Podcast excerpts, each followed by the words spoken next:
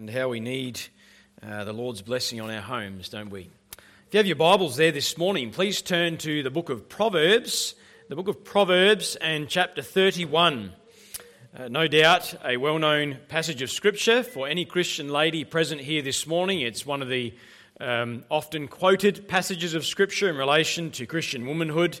It's the kind of chapter where we uh, take verses out of it and put them in our Mother's Day cards and uh, other uh, material. And so, a wonderful passage on uh, the virtuous woman. And that's what we're going to be looking at, God willing, this morning. The beginning of the week, I said to my wife, I said, maybe for Mother's Day, I'll preach a really hard hitting message on Jezebel. And uh, I was joking. Um, but anyway, no, we'll, we'll, try and encourage you this morning, ladies, and, uh, and maybe challenge you along the way a little bit as well. So, Proverbs 31, as we look at the subject of the virtuous woman. And we're going to start by reading God's word from verse 10 down to 31. And I want you to notice a Christian womanhood from God's perspective, the kind of uh, womanhood we, or the qualities of Christian womanhood that God has set out for us here in Proverbs 31. So, reading from verse 10, the Bible says, Who can find a virtuous woman? For her price is far above rubies. the heart of her husband doth safely trust in her, so that he shall have no need of spoil. She will do him good and not evil all the days of her life. She seeketh wool and flax, and worketh willingly with her hands.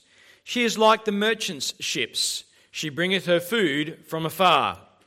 She riseth also while it is yet night, and giveth meat to her household, and a portion to her maidens. She considereth a field, and buyeth it. With the fruit of her hands she planteth a vineyard. She girdeth her loins with strength, and strengtheneth her arms. She perceiveth that her merchandise is good. Her candle goeth not out by night. She layeth her hands to the spindle, and her hands hold the distaff. She stretcheth out her hand to the poor, yea, she stretcheth forth her hands to the needy. She is not afraid of the snow for her household, for all her household are clothed with scarlet. She maketh herself coverings of tapestry, her clothing is silk and purple. Her husband is known in the gates when he sitteth among the elders of the land. She maketh fine linen and selleth it, and delivereth girdles unto the merchant. Strength and honour are her clothing, and she shall rejoice in time to come. She openeth her mouth with wisdom, and in her tongue is the law of kindness. She looketh well to the ways of her household, and eateth not the bread of idleness. Her children arise up and call her blessed, her husband also, and he praiseth her. Many daughters have done virtuously, but thou excellest them all. Favour is deceitful, and beauty is vain. But a woman that feareth the Lord, she shall be praised. Give her of the fruit of her hands, and let her own works praise her in the gates. Let's ask for the Lord's blessing upon his word this morning. Father, we give you thanks and praise again for uh, the precious word of God, and we pray that you give us open hearts to receive your instruction today. And Lord, we shouldn't be surprised that much of what is before us here in Proverbs 31 really flies in the face of what is in the popular culture today uh, and, and what the world defines uh, or would want to define a woman to be. And so, Lord, we pray uh, that you would give us uh, teachable hearts and minds to receive your divine wisdom, uh, knowing that your model for womanhood and your model for the home is always right and always best. And we pray, Lord, that you would just minister uh, this passage of Scripture to every need here this morning, even for the men, that they might receive an encouragement as well uh, that you would just minister to every need, and that we look to you now for your blessing. In Jesus' name, amen. Proverbs 31, or the last, uh, sorry, Proverbs 31 is a prophecy uh, that was taught to King Lemuel by his mother. You look at chapter uh, 31 there, verse 1, the words of King Lemuel, the prophecy that his mother taught him.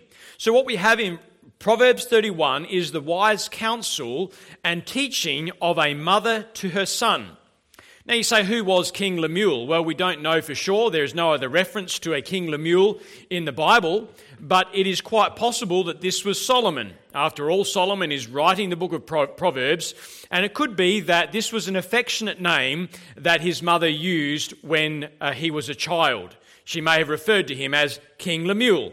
The word Lemuel there, or the name Lemuel, means belonging to God. And so, if that is the case, uh, it's quite uh, instructive in and of itself. Who was Solomon's mother? Well, that was Bathsheba. And we know that Bathsheba had some, some terrible moral failings in her life. You remember the affair that she had, the adulterous affair with King David. Uh, but here, if this is truly Bathsheba teaching her son, what a testament uh, to the grace of God working in this broken woman's life, a woman who was not perfect, a woman who had some immorality in her history, but had come to know something of the grace of God to where she could come to the place of teaching godliness to her children. Could I maybe just encourage you about that at the outset here before we get into the text? Maybe that is your case. Maybe you can identify a little bit with Bathsheba and some of Bathsheba's activities in her past. Could I encourage you, though that may be in your past, if it's under the blood of Christ and if Christ has forgiven you and restored you, then you can teach your children the right thing. God can use you. Anyone cold in here? Okay, could we just knock? Nope. Some just notch it up one one degree there, okay? We don't want cooked saints, but we don't want frozen saints either. All right. So we don't really know, though, for sure. Uh, that is just a, a, a fairly possible um, scenario. Whatever the case may be, whoever King Lemuel was, this was a wise um, lesson, a wise uh, set of, set of uh, principles that were taught to him by his godly mother. And don't mothers need to teach their children? And instruct their children in godliness. And she gives wise counsel to her son uh, in a number of areas. And we don't have time to go all over it uh, this morning, but you'll find that really her instruction uh, divides into two sections. In verse 1 to 9, she instructs her son about potential um, dangers and things that will hinder his leadership ability as he becomes a king later in life. It's not for kings to drink wine. She warns about the dangers of, of wine, and he, she warns him about the dangers of women. But the focus of our attention is on the second section in verse 10 to 31, where she instructs her son about the ideal kind of wife and helpmeet uh, who would help to be a facilitator of his leadership one day. And so, really, Proverbs 31 presents the, the ideal, it presents the model of Christian womanhood. And could I just say, ladies, as you read through this, don't get discouraged. If, uh, if you're a Christian woman and you read through this, you're probably going to see certain things and think, man, I haven't arrived there. I haven't quite attained to that there either. Okay? Could I say, don't be discouraged by that. We shouldn't be surprised that God's ideals are high ideals and that these are things that we can grow in and develop in. It's kind of like when the pastor reads the, the pastor's qualifications. Uh, he's a fool if he reads over those and goes, Yep, I tick all the boxes. No, he's going to read those, and hopefully there's a measure of those things operating in his life, but he's going to see I've still got room to grow. I've still got more development in these areas. And so it is with Proverbs 31. Don't be discouraged because you may feel that you don't match everything here. Just be encouraged that God has presented to you the goals. This is what you're aiming for as a Christian woman, and you can grow in those things as God helps you over time. So, this passage on the virtuous woman is really relevant to all. Don't switch off if you're a man here. Uh, it's relevant to uh, husbands that they might learn to better appreciate their wives and, and how God has blessed them with, with, with a virtuous wife. Uh, it's relevant to young men that they might understand the kind of helpmeet they need to be looking for and uh, the kind of wife they need to be praying for. It's relevant to married ladies, of course, wives and mothers, that they would be encouraged in their high calling. And of course, to you too, as a single woman, don't turn off uh, on this either. You say, Well, I'm not a wife or a mother yet, but, but uh, see what God has for you and what you should be aiming for and working for towards as a Christian woman who uh, we trust will one day uh, be a wife and helpmeet to somebody. So, this passage before us gives us God's perspective on what a true Christian woman should be. Could I just emphasize that before we go any further? Uh, because as we get into the text here, there will be some things that are going to be a little confronting, probably, compared to our 21st century society. But let's just remember that we have God's perspective here on Christian womanhood. We have the divine mind, and God's way is always best. So, what I've done is I've broken up the chapter, or the passage, sorry, that we're looking at, into three sections. We're going to look at the preciousness of a virtuous woman. Uh, then we're going to look at the practice of a virtuous woman, uh, what she does and how she serves.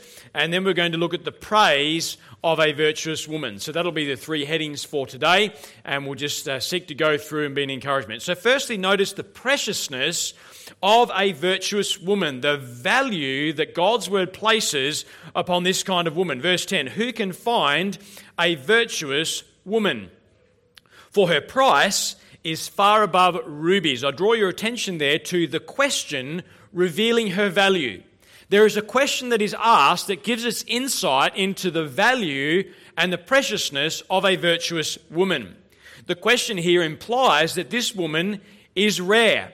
The question implies that she is hard to find. She's like a rare jewel. And uh, we need to be reminded of that this morning that a virtuous woman only comes from God. Proverbs 19, verse 14 says, House and riches are the inheritance of fathers, and a prudent wife is what? From the Lord.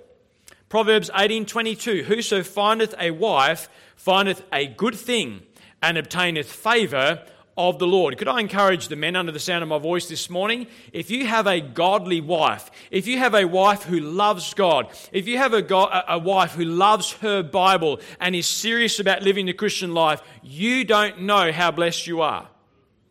Don't ever take for granted the blessing of a Christian wife. What does the word virtuous actually mean? Perhaps you're wondering, well, okay, I understand we're hearing about a virtuous woman. What does the word mean? Well, it's very interesting. The word virtuous essentially refers to strength. Remember the Lord Jesus when he healed the woman with the issue of blood and he sensed that virtue had gone out of him, power had gone out of him, strength had gone out of him. And that's the, that's the sense of the word. It's translated valor in numerous places, many places in the Old Testament, this word virtuous is translated valor. Um, it, it's, it's translated strength, 1 Samuel 2 4, power, 1 Samuel 9 1, valiant, 1 Samuel 14 52. So we're talking about women of spiritual strength. There's a lot of talk today, isn't there, about empowering women. Actually, what the world is actually doing is it is actually weakening women and damaging women. Here we have the truly empowered woman. we have a woman who is strong for godliness. Nothing wrong with being a strong woman if you know your role. Nothing wrong with being a strong woman if you're strong for the right things and strong for godliness and strong for righteousness and strong for, for, for, for, God and for the things of God.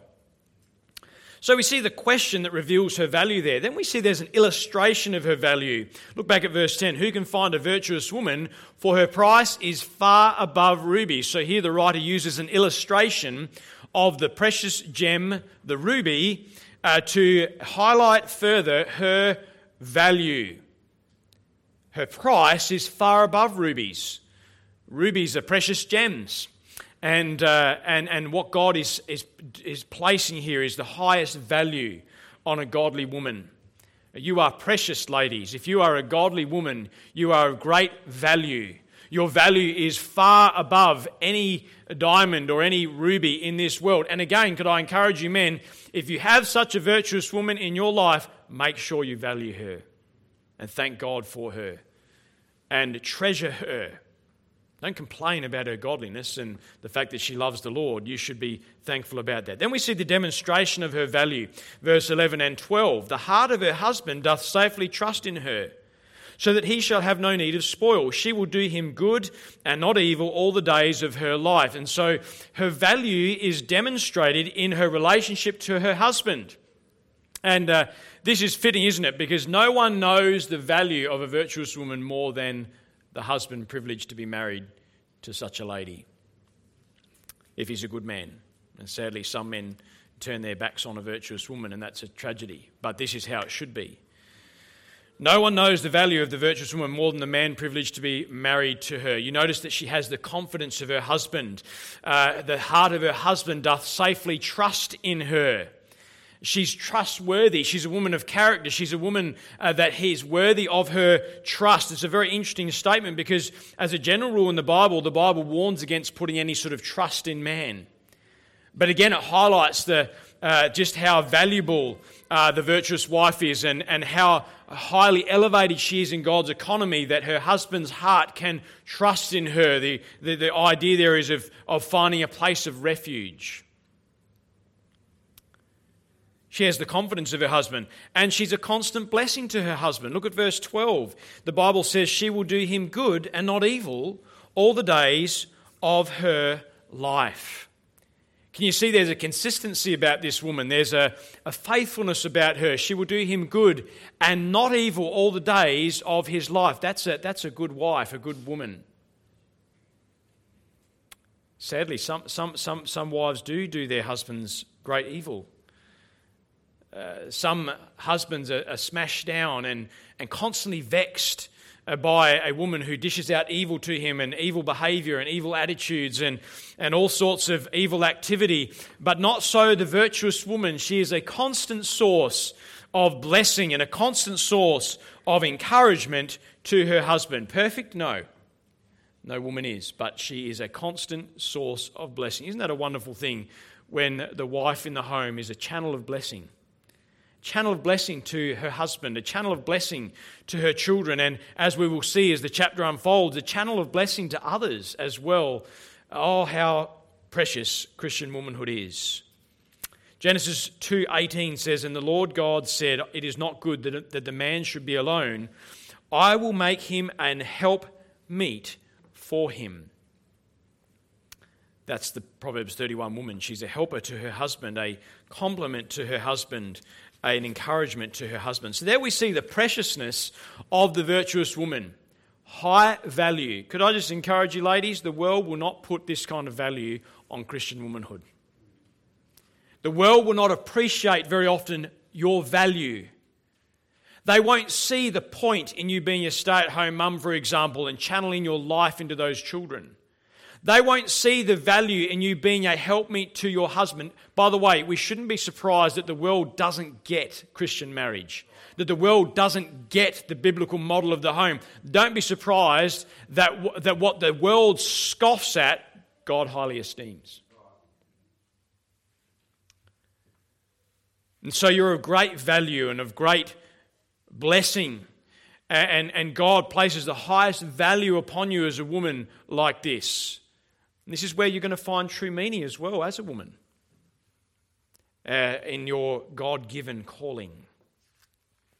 It's not a matter of equality, brethren. It's, it's uh, often the world tries to make it out to be this issue of equality. We believe men and women are equal before the Lord, but God has different roles. God has different functions. And guess what? When the husband embraces his God given function and the wife embraces her God given function, guess what you have? Harmony in the home and blessing in the home. Remember, dear ladies, you were created of God to be your husband's completer, not his competitor. The world wants to make you a competitor, doesn't it? Turn you to, to, to ramp up the gender wars and, and the battle between the sexes and uh, pitting men and women against each other. That is not God's way. So we have the preciousness of a virtuous woman. Then notice the practice of a virtuous woman. And we don't have time to look at every intricate detail here, but from verse 13 to 27, we have uh, just a tremendous description of what this woman does. In a sense, verses 10 to 12 tell us who this woman is. Verse 13 to 27 tell us what she does, who she is, and what she does. And right towards the end of the chapter, we'll get to the secret behind it all. You say, how does this, how does this, this woman serve like this? How is it that she has such a wonderful spirit in the home and such a wonderful attitude? Well, it all ties back to her spiritual life. So we see in these verses the virtuous woman. She's an active and a serving woman. Oh, you, you know, you're going to be a wife and mother. Uh, you know, shouldn't you get out there and work? Uh, do you know anything about the kind of work that goes into being a mother? And the kind of work that goes into looking after you, husband, and the kind of work that goes into uh, raising children. And I was struck, I said to my wife, as I read through these verses and studied them, what I couldn't help but see is how many of them relate to clothing and cooking. Clothing and cooking. Repeated emphasis in these verses. Uh, there's a lot to running a home, there's a lot to looking after little ones. Just keeping children clothed, and the husband too, and fed is a huge job, is it not? I mean, I get a sense of that. I have a day at home with the family, and and and the, and just the amount of work that goes into feeding, constant preparation, and thinking about things. So um, let's look at look. Let's look at what this this virtuous woman does. And she's a woman of character. She's a woman of of great strength and a woman of of diligence.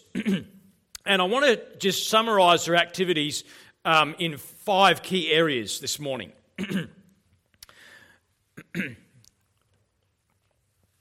Let's look at her activities and her service, excuse me, in five key areas. Firstly, the clothing of her household, and I touched on that, I jumped ahead there. The clothing of her household. Look at verse 13. the Bible says, She seeketh wool and flax, and worketh willingly with her hands. Drop down to verse 21 to 23. She is not afraid of the snow for her household, for, her, for all her household are clothed with scarlet.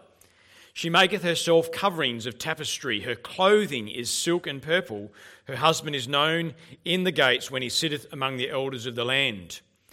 Verse 25 Strength and honour are her clothing, and she shall rejoice in time to come. So let's look at that first area. We see her activity, we see the practice, we see the performance of a virtuous woman in this area of the clothing of her household. Firstly, the clothing of her children. You'll notice in verse 13 uh, that we're taken to the heart and the hand of this woman.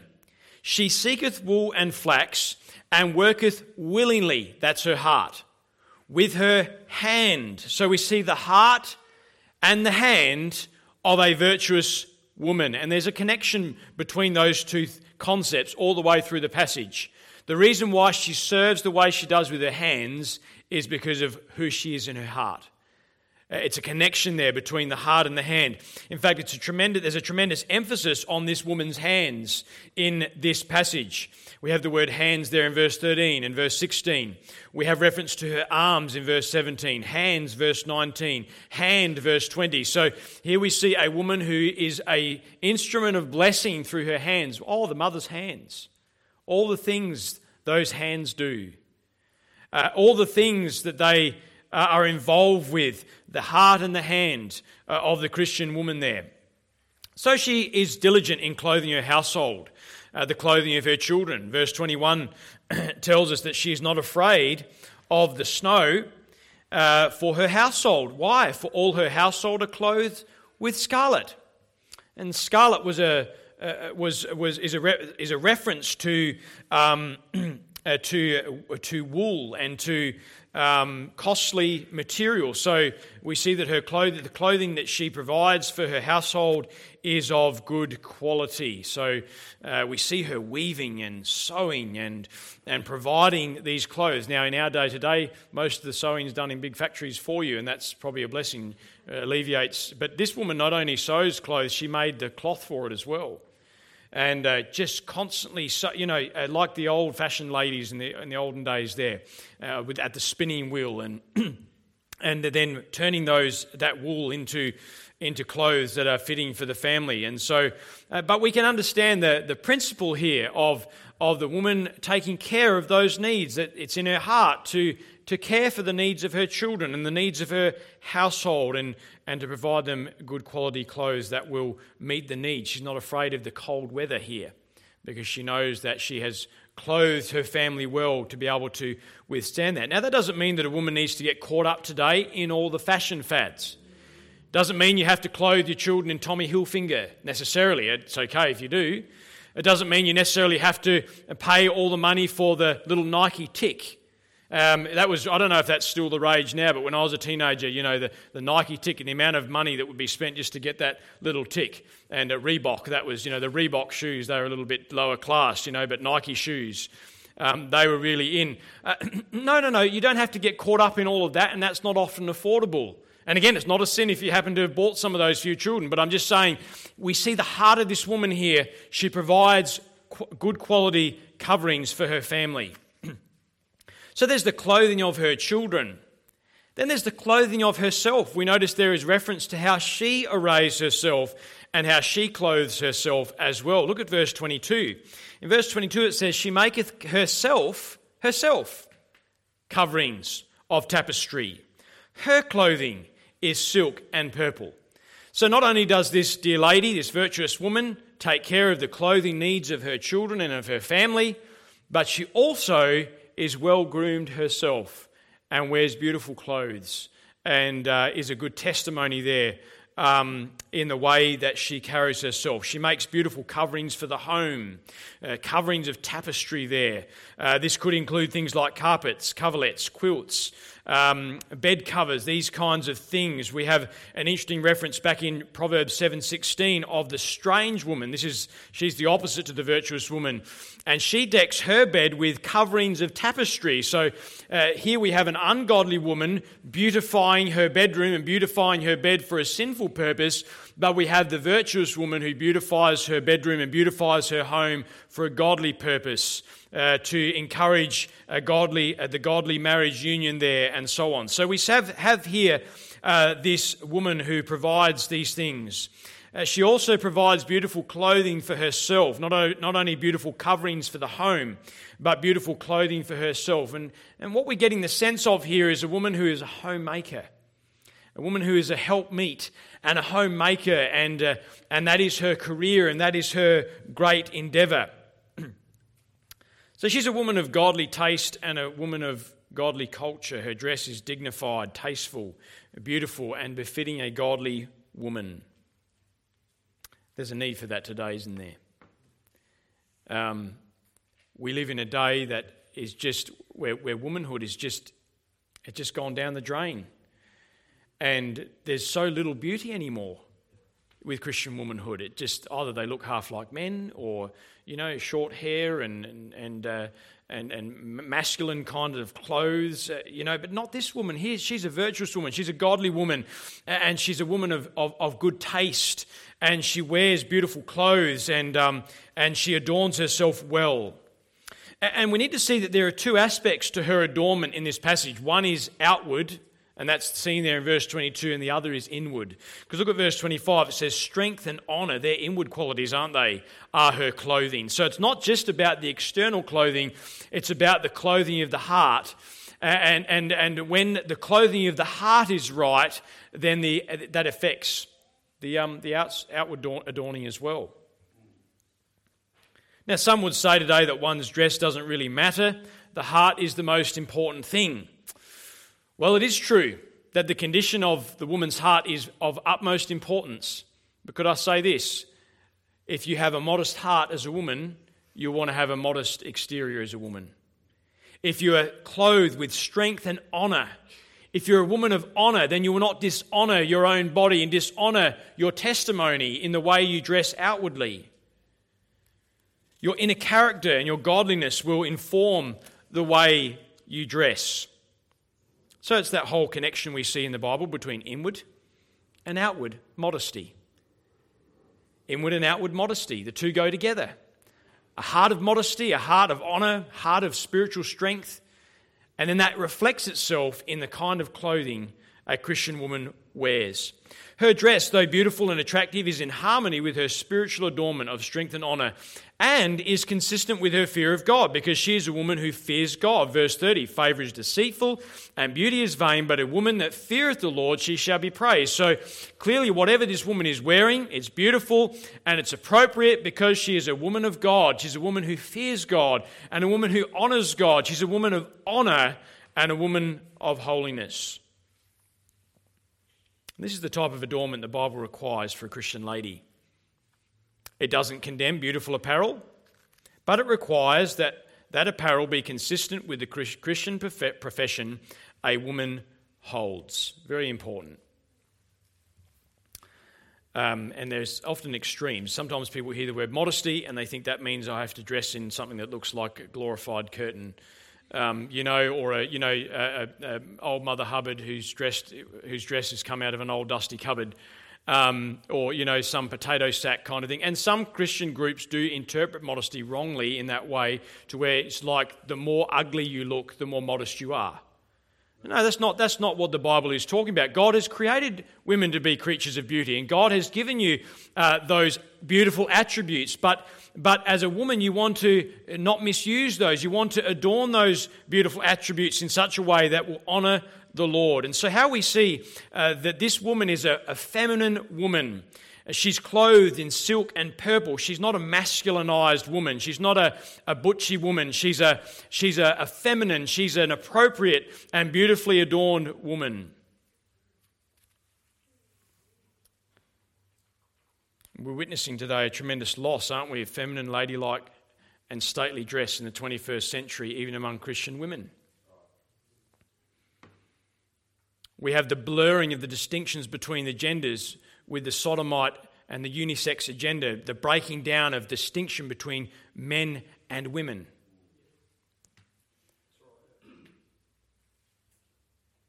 And we have this problem where men are increasingly looking like women and women are increasingly looking like men. It goes both ways. Don't think that the pastor's just going to beat up on the ladies. I'm telling you, I have no time for feminine men. And if you're a man, God made you to be a man. You look like a man. You carry yourself like a man. You act like a man. You talk like a man. I'm not saying you need to be like a, ch- a chest beating a gorilla and you have to be some sort of fool in that way. I'm just saying God has created you with certain masculine attributes, and God does not want you to be a soft and effeminate man.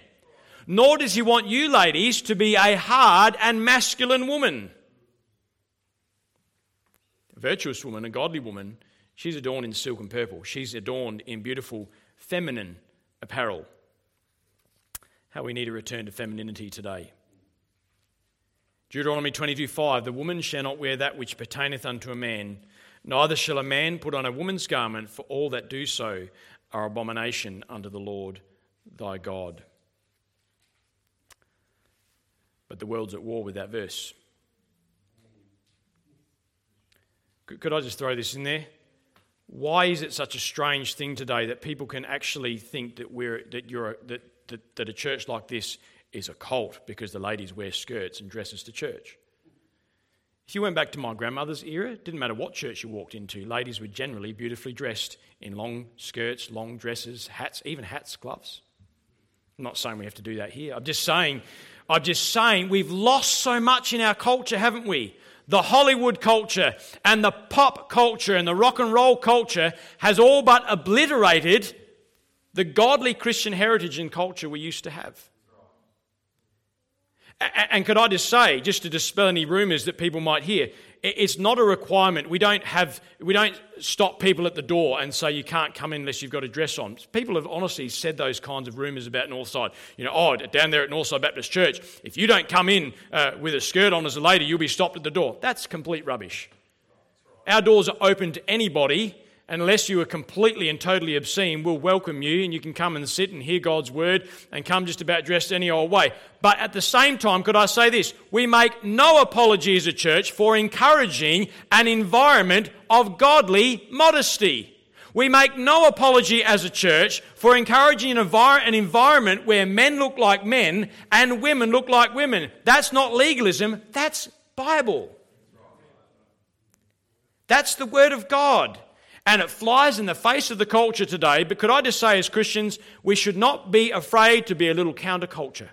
That doesn't mean you have to look like a Fruit Loop or a freak or someone who's just walked out of a little house on the prairie, but you can look appropriate and you can look befitting as a Christian man and as a Christian woman. And that's a great need today because we're living in a day of just sensuality uh, where, uh, as Christian men, we walk down the streets and our eyes are offended time and time again. If there's one place where a Christian man should be able to walk into and not have his mind abused, it should be the church. And I don't get this whole thing with these worship band leaders today, and you've got women on the stage dressed in dressed like hussies, and that's supposed to be worshiping God. I've seen it. Nakedness in the house of God in the name of worship.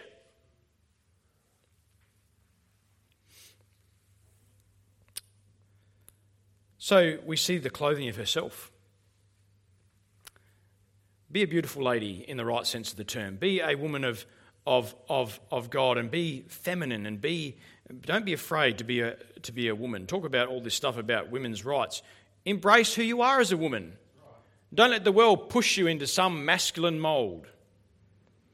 Three, we notice the clothing of her husband. Now, in verse 23, it's not specifically stated, but it is in the context of clothing. It says her husband is known in the gates when he sitteth among the elders of the land. And, and uh, so we see that, that um, uh, the fact that she is a helpmeet to this man contributes to his reputation in the right sense of the word. The gates, the gates in Bible times were places where business was transacted. It'd be like the town square or the town hall or the council chambers of today. Uh, understand, gates were not just like little gates like we have out there with a bit of wire on them. They were often um, made out of uh, uh, you know, a big uh, uh, um, stone, and they would have chambers as you come through the city gates. There would be chambers off to the side in these gates where, where the city officials would sit and conduct business, where decisions would be made. and there are at least two references in the passage here to the gates of the city. And so we see that his reputation and his, um, his leadership is, is, uh, has been encouraged and, and helped by his godly wife. Maybe you've heard the saying before behind every great man, there's a great woman. And that's true. That's absolutely true. You see this dear lady, her, her home and her family is the center of her activities. And because of the type of woman she is, that contributes to his success in the gates as he goes out and conducts business. So there's the clothing of her household, then the feeding of her household. And uh, mums will identify with this. Look over here in verse 14 and 15. She is like the merchant's ships. Okay, our merchant ships are Toyota Tarago. And um, it does come floating back with all sorts of food. And it's amazing, isn't it? Comes back loaded. It doesn't take long for it to disappear into hungry tummies, does it? And um, I heard of one Christian woman, and she had a, her son was, you know, like typical typical boys. You know, he was a big eater, and she nicknamed him Termite because um, of the amount of food he ate. But um, the feeding of her household, she is like the merchant ship, she bringeth her food from afar. She riseth also while it is yet night, and giveth meat to her household and a portion to her maidens. So we see her care of her household in relation to the preparation of food is in view in these verses. Oh, well, I don't like cooking as a woman. Perhaps learn to like it. No, I'm serious. That's, my, that's some advice. It's not my, that's not original with me. My mother says that. She says, These ladies that say they don't like cooking, she said, I say get over it and get used to it because you're going to be doing a lot of it. That doesn't mean a man can't help out in the kitchen uh, occasionally, but you're the queen of the kitchen. Amen? And I'm more than happy for my wife to be king and queen of the kitchen as long as I get to eat what comes out of there, okay? Um, I'm happy for her. That, that's, I, I, don't feel any need to exercise authority in the kitchen. Um, that's her domain. So, what a big job this is for a mother. It requires constant planning, doesn't it? Do you think about that as a mother? The week's coming up. What am I going to feed them for lunch? Uh, as a general rule, most women have to think ahead. I know my wife does. Be, what are you writing there? I'm just writing out a meal planner for the week. Um, careful shopping and skilled cooking. It's a skill to be a good homemaker. Don't, don't let the world, again, the world wants to put this characterization on the Christian woman.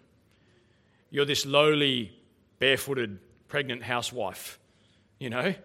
No, you're a woman of honor, and it takes tremendous skill to run a good house.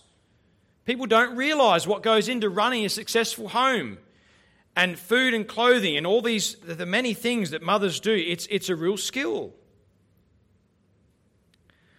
As one writer says here, like the merchant ships that brought precious things from distant lands, so this woman is creative and diligent to provide quality meals for her household. She is knowledgeable about food and thrifty in shopping. And she's even willing to sacrifice sleep to prepare meals. Now, if you're not an early riser, don't be discouraged. Remember, the, the context of this passage is the East, before the advent of electricity. In fact, I've seen this, or uh, seen this in real life in some countries. When I lived in Fiji, it was very, very common before dawn to hear in the neighbouring houses with the Indian women, they'd be up before, the, before daylight and pounding away at the spices and various things because their husbands started uh, work very, very early in the cane fields. And uh, you'd always see them. They'd stop for lunch and uh, pull out their little roll with, um, you know, uh, roti and curry And, um, but the women would be up very early in, in the morning, um, getting that all ready for the family before the day started. Whatever your day looks like, that may not be the way your day is structured. That's fine. The point is, we see a woman who takes, gives attention to this and gives time to it and, um, and, and is a good manager of her time and makes sure that meals are prepared for the family. Then we see, thirdly, the financing of her household. So we're looking at these five different areas uh, five different categories. The financing of her household. She's also wise when it comes to money matters. Verse 16 to 19 She considereth a field and buyeth it. It's not a sin to buy something as a woman. Amen. With the fruit of her hands she planteth a vineyard. She girdeth her loins with strength and strengtheneth her arms. She layeth her hands to the spindle, and her hands hold the distaff. Uh, look over at verse 24. We have reference to merchandise. She maketh fine linen and selleth it. So we have her buying something in verse 16 and selling something in verse 24, and delivereth girdles unto the merchant. So she's a woman who invests. Within the context of her husband's oversight and leadership, she makes carefully thought out financial decisions. You notice it says she considereth the field. So this is not an impulsive buy. She considers it, she thinks about it. She no doubt discusses it with her husband and works through that decision. She sells as well. Now you'll notice with this woman that her first her primary focus is on the needs of her home and her household. But because she's so good as a seamstress, she has surplus things left over that she can sell, and she does that. So what we have here is a woman who supplements her husband's income, not replaces it. She supplements that income from the home. It's a home based kind of business. So the virtuous woman does not usurp or replace her husband's role as the primary leader and provider for the home. Again, we make no apologies. We believe that the husband is to be the primary provider for the Christian home. Again, that, that's just not culturally acceptable, but that's biblical. Um, I understand that sometimes that there are ladies in, in very unique circumstances who can't, you know, they might have a, an invalid for a husband, or they might have, uh, you know, um, you know, uh, be estranged from their husband, or there's all sorts of different, maybe uh, complex situations. But this is again the ideal. This is the goal. This is what God presents as as the model for the Christian home, and should be aimed for and should be strived for we notice that he's the one out in the gates of the city. She helps and assists in his calling and supplements the family, family income from the home with her skill and creativity. So she provides an indirect contribution to the household's economy. And this is very different, I'm reading you my notes here, to the concept of the modern career woman who neglects her home for the workforce. The woman described in this passage directs the majority of her time and energies to her husband and household and uses the surplus of what she produces to help the family finances. The modern model reverses this. True? The bulk of the 21st century woman's energy and time goes to the workplace and her boss. By the way, you're supposed to be a helpmeet to your husband, not a helpmeet to some man who's not your husband. Is that all right, or it's gone very quiet? The bulk of the 21st century woman's energy and time goes to the workplace and her boss, and the husband and family come second. That's the wrong way around. Here we see this woman, there's the center and the circumference uh, of her ministry is, is very much home based. She's a, she's a home based home keeper.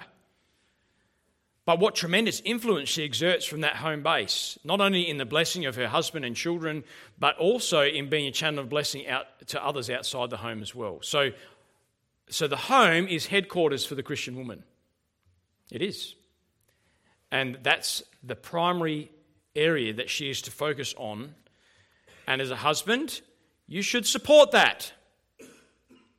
And you should be man enough to go and earn the majority of the income or make steps to do that. And I understand sometimes Christian couples, they get used to two wages, and it can sometimes take uh, some time to transition to a more biblical model. You might have got yourself into certain debts and things you've got to take care of.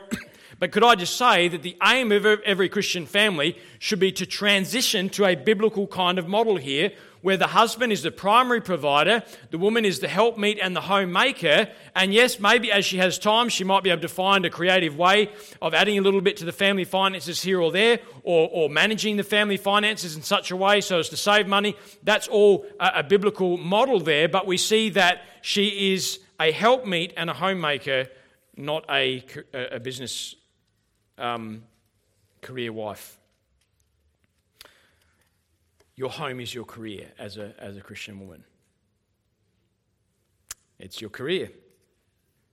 Oh, hey, we need women who have careers. Your career as a Christian woman is your home, your husband, and your children. Now, I understand that that, that sounds, people say, oh, you, you know, you, we, you, that pastor down there, he's a, he's a misogynist and he's a, he's a dictator and all that. Listen, I'm just trying to present to you the biblical model. Let me give you the scripture Titus 2.5, instruction to to, to, to younger women from the older women is to be that they are to be discreet, chaste keepers at home. It's not an opinion, it's biblical. A Christian woman is to be a keeper at home. Good, obedient to their own husbands, that the word of God be not blasphemed. Listen to 1 Timothy 5:14. I will therefore that the younger women marry, bear children, guide the house. That literally means to be a house lord. Oh, that sounds good, doesn't it? Little L Lord. Little L. Yeah. I think it's made up of kurios, oikos. Oikos, uh, house, and Lord. You're, you're, you're, you're a queen in your home. You're to run your home, manage your home. So, Proverbs 31. People say, what about the Proverbs 31 woman? Wasn't she a working woman? Well, you notice she's a home based woman She's a helpmeet and a homemaker first and foremost, but as she has spare energy and time, she contributes to the family finances in creative ways from the basis of the home there. And that's certainly not a problem if a woman's able to do that. And today, Christian mums do things like this. They often nowadays, uh, you know, sell things online or Gumtree or different things, and they're, they're creative or run certain uh, web web based sort of industries and that sort of thing. And um, and there are things that can be done like that, but she hasn't replaced uh, her husband as the primary uh, provider for the home. Then notice also, fourthly, the ministering within her household. So, uh, verse 20 points us to this. It says, She stretcheth out her hand to the poor. Yea, she reacheth forth her hands to the needy. So, this woman not only ministers to the needs of her household, her husband, and her children, but she also is a channel of blessing to others outside the home.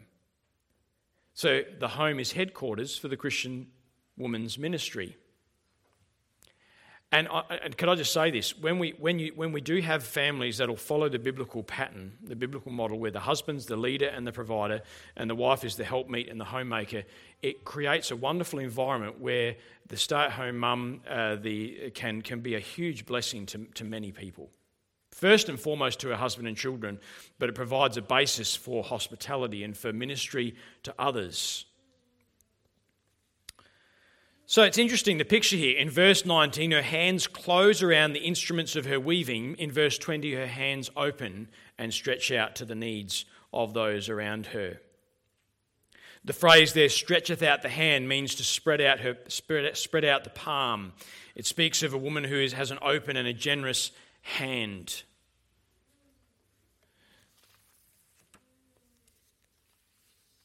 And sadly, this ministry is often missing in the church of the 21st century, as so many Christian ladies are just absorbed in the workplace rather than the home. But not this woman, this virtuous woman. She's able to minister and to be a blessing, a channel of blessing to so many through her home.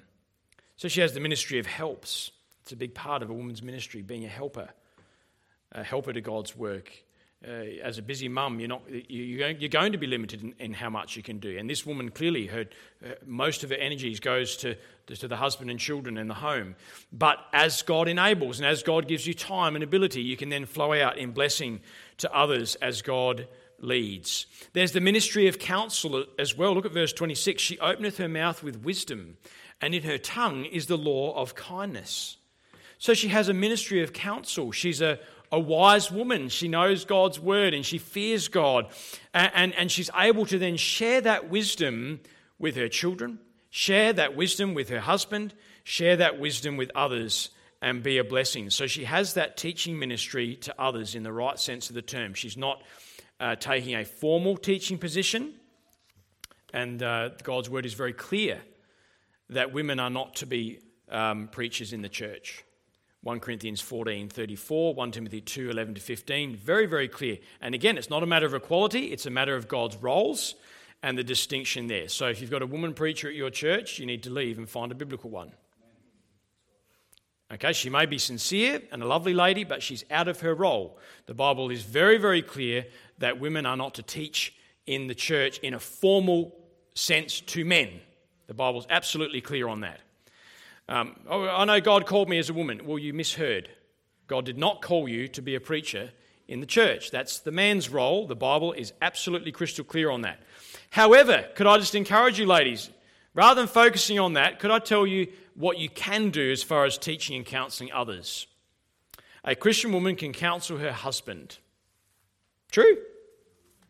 Being a wife doesn't mean that you're a doormat. It doesn't mean that you can't share a word of wisdom with your husband. He needs it. Oh, I tell you what, men can be absolute um, I don't know. We, can, we, we need our wives' counsel. And if, if you're a wise man, you will listen to what your wife has to say. Now, of course, it needs to be done in the right spirit, in the right way, and you have the final say as leader of the home. But listen, so, uh, you know, that's certainly biblical. I think Abigail's a good example of that. 1 Samuel 25, I was almost going to preach on her this week, but the Lord had other plans.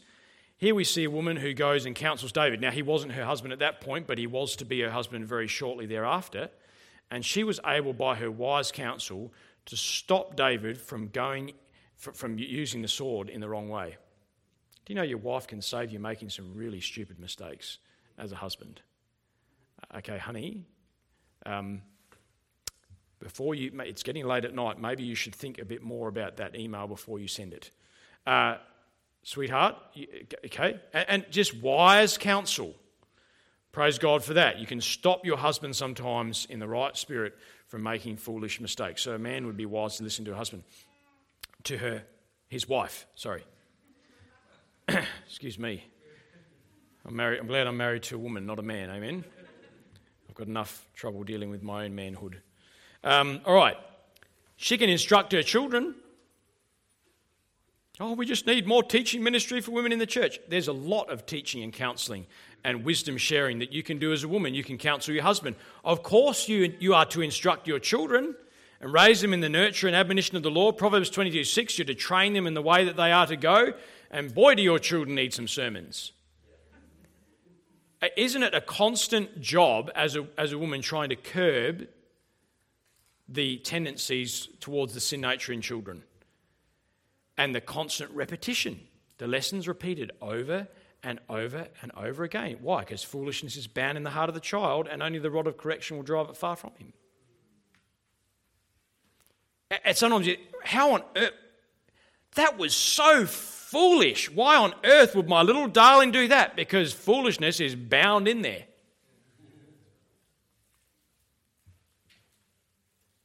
And the Board of Education applied to the seat of learning will help deal with that get it out. Thankful for a mother that knew how to do that in my life. A Christian woman can teach other ladies, Titus 2. That's probably about as formal as it gets. I think it's formal and informal, but I think certainly within the local church context, we can have women teach women. That's why we have ladies' meetings once a month to allow that Titus 2 teaching ministry to take place, where mature ladies in the church can help encourage others and, and teach and be a blessing, share.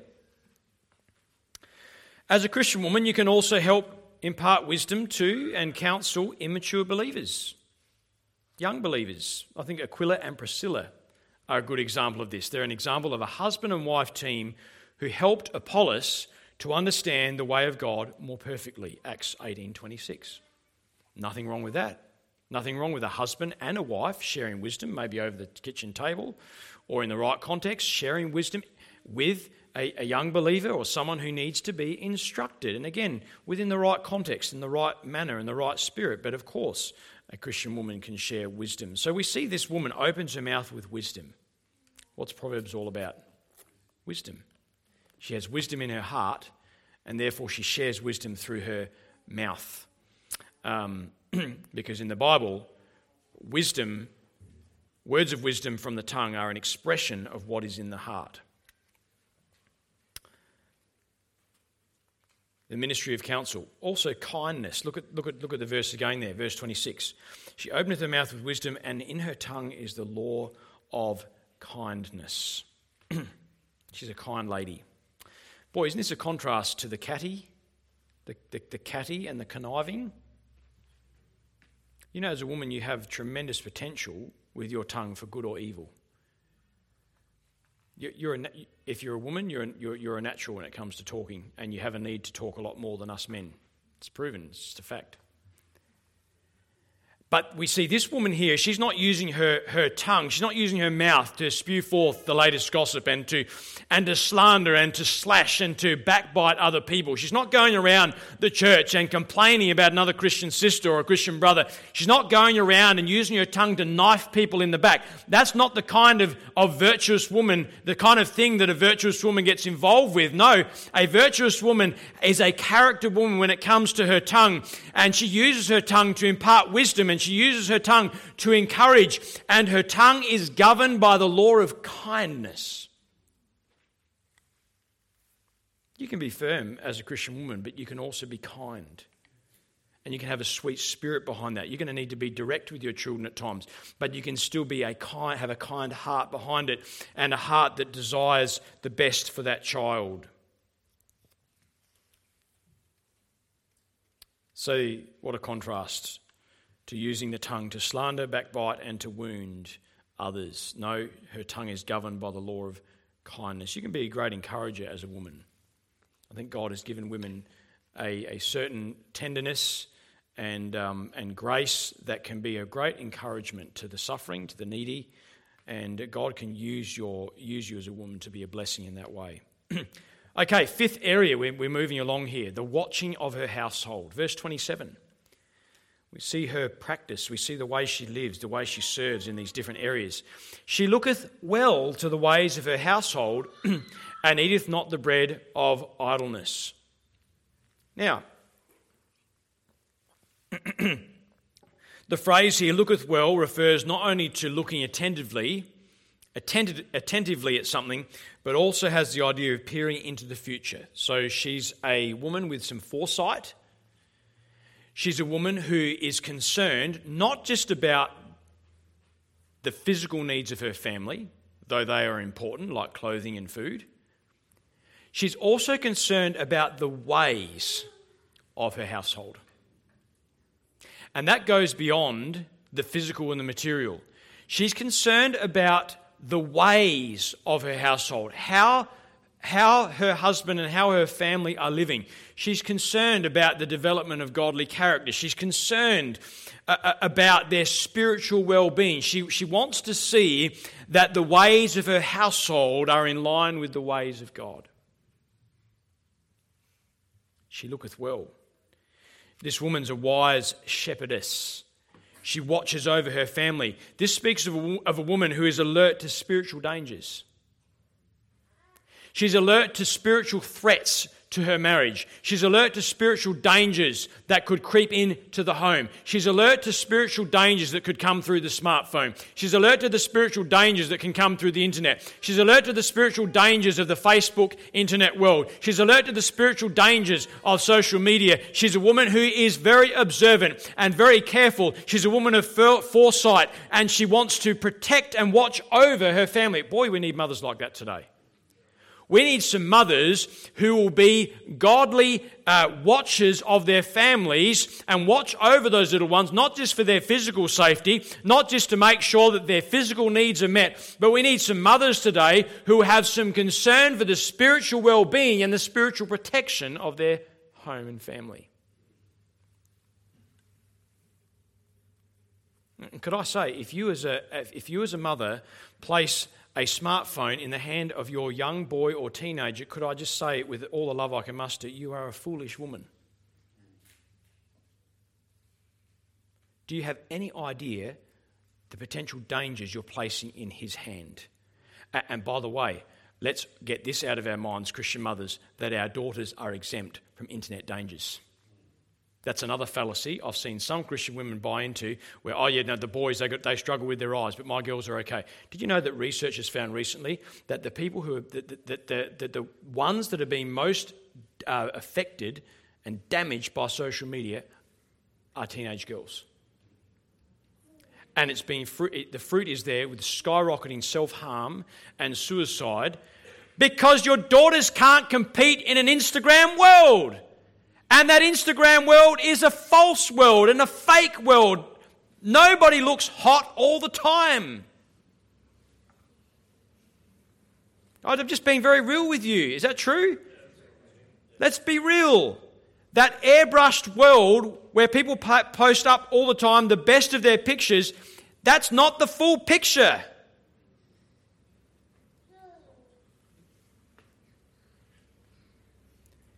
Now, I understand technology is not going to go away, but you need to make sure as a Christian mother that you have things in place to protect your children with the use of those devices. And there's all sorts of things today like Covenant Eyes and other filtering systems and reporting systems where you as a mother can be watchful and stay on top of what your children are into. And if you don't have something like that on your children's devices, then get something on there and start monitoring, start looking well, start being observant, start watching over your home because sometimes unbeknownst to you, the devil is destroying your son or daughter in the quietness of their bedroom while you're asleep at night. I have seen it and they show up in the counselling office of the pastor 10 years later, a total addict to internet pornography. And it started in your home because you were careless about the internet connection and you wouldn't pay a little bit extra for some protection on it. You can't put a price on your children's purity. And if you're not prepared to pay some sort of monthly subscription to make sure that their devices are guarded, then there's something wrong with you.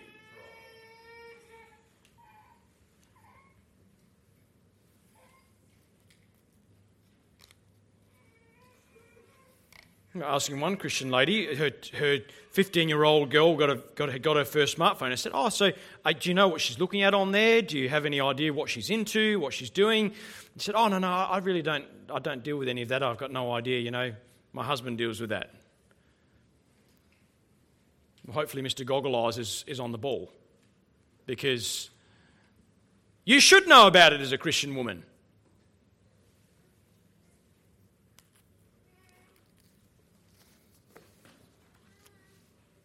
I told you there'd be some challenges along the way this morning. Just think about it. I'm not trying to discourage anybody, but think about it. Do you want your children? You must understand that that device today is one of the most powerful pieces of technology the world's ever seen. It's not a telephone, it's a computer. A highly powered computer. And, and sure, it's got its good use. You can access a lot of good information on there. But within a couple of taps, your child can be into the deepest depths of depravity.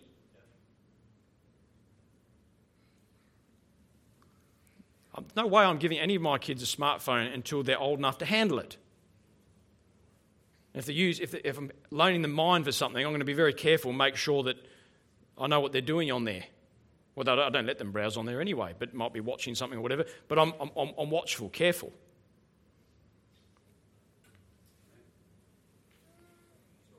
It's absolutely staggering today what's going on. And where are the Christian mums with their heads? What's the go today with Christian mums even letting their kids sit on a smartphone in church?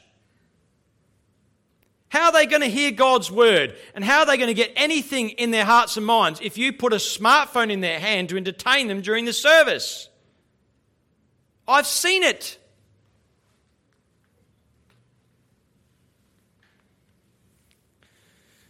It's just crazy what goes on.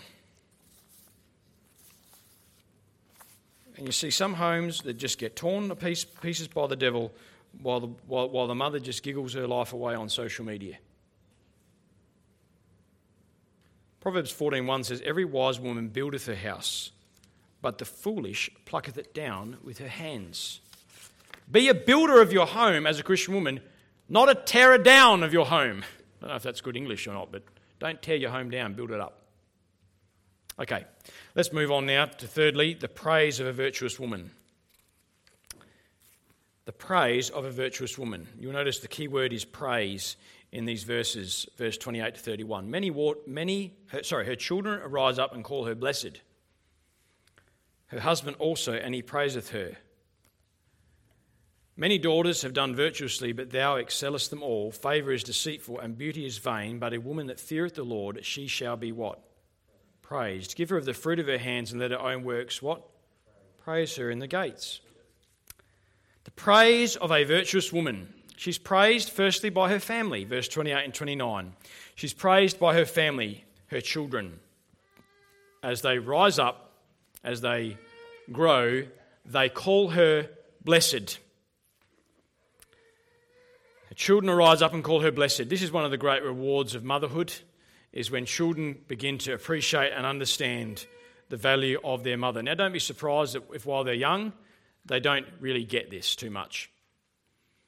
I make a joke with my wife. I say, we, with, with our youngest, we exist for the fulfillment of his desires. True, I mean, yeah, I mean, he's not concerned about thanking us for anything. Just, just, just, hand, just give me, oh, we're teaching him. We are teaching him to, to say thank you, but you have to remind them, don't you? You don't have to teach your children to say no, do you? That comes very naturally. But to teach them to say yes, dad, that's a bit harder. Yes, mum. To get them to say please and thank you Oh, he, oh, me, me, one of the first words. Me, me, me, he says. Yep, that's the Adamic nature speaking. Not hard to say me. But it's interesting here, the picture. It says that her, um, it says her children arise up. It could be, it could be the picture there that as they grow up and their appreciation and, their, and, their, and they mature, they begin to appreciate more and more the value of a godly mother. And I think that's true. I know, at least in my case, I didn't really understand what a blessing I had in my home until I got older. And you see the breakage and the heartache and the carnage in so many homes. And you think, to be raised in a home with a Christian mum and Christian dad, were they perfect? No. But they loved God, they loved each other, and they raised us as best they could in the Word of God. That is a blessing that you cannot put a price on.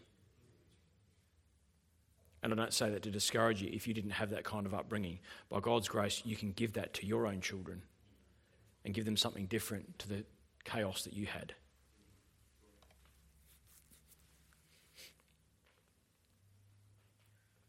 So there's a word for children. Have you thanked your mum lately for what she's done for you? Expressed any love to her? Good day to do it on Mother's Day, isn't it? I'm just not real good at all that emotional stuff. Well, just give it a try and say, Thank you, Mum, for being a good mum. Her husband praises her. See that? Her children arise up and call her blessed, her husband also, and he praiseth her.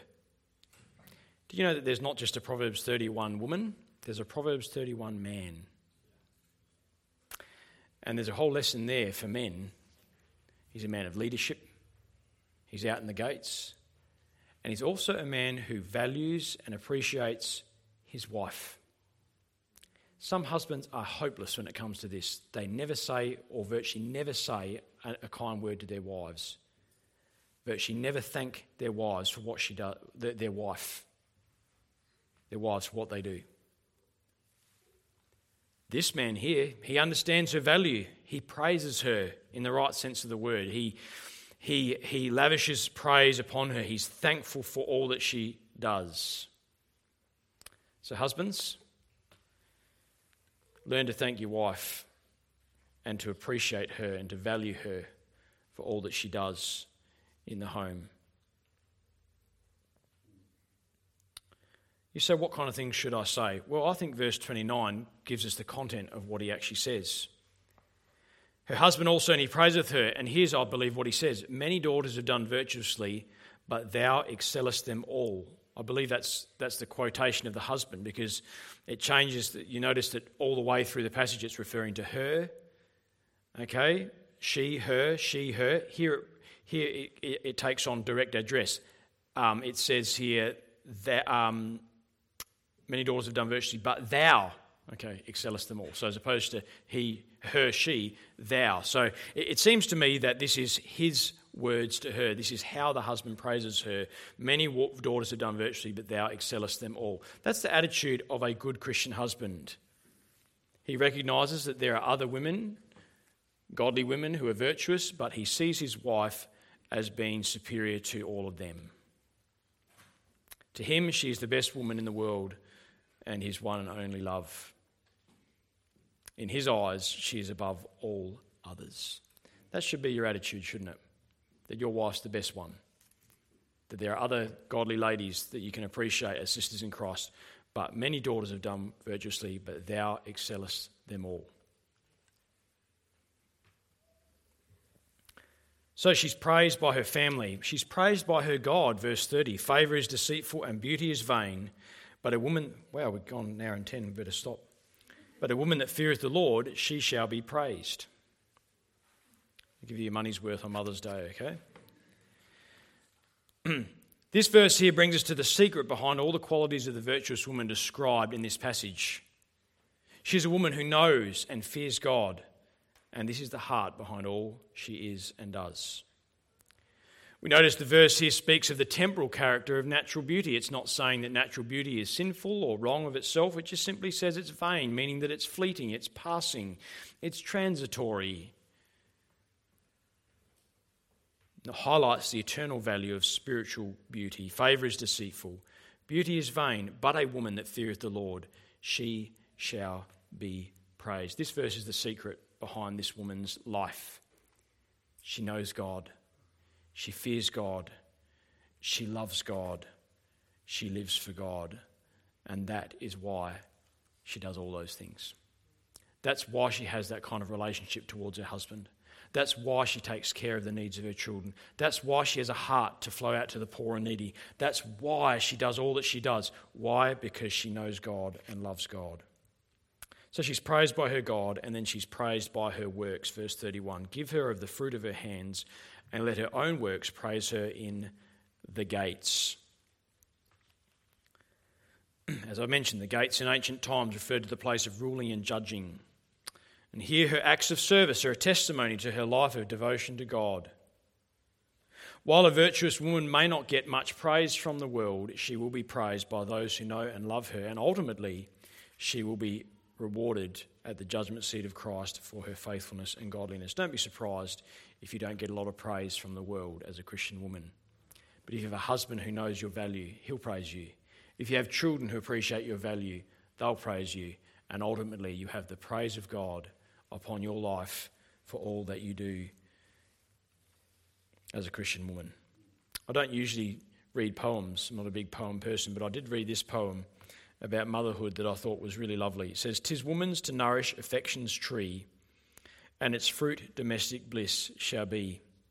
Tis hers to cultivate with patient toil each heaven born plant in the heart's deep soil. And fruits and flowers her toil shall greet, richest flavours and odours on earth that meet. I like what it says here.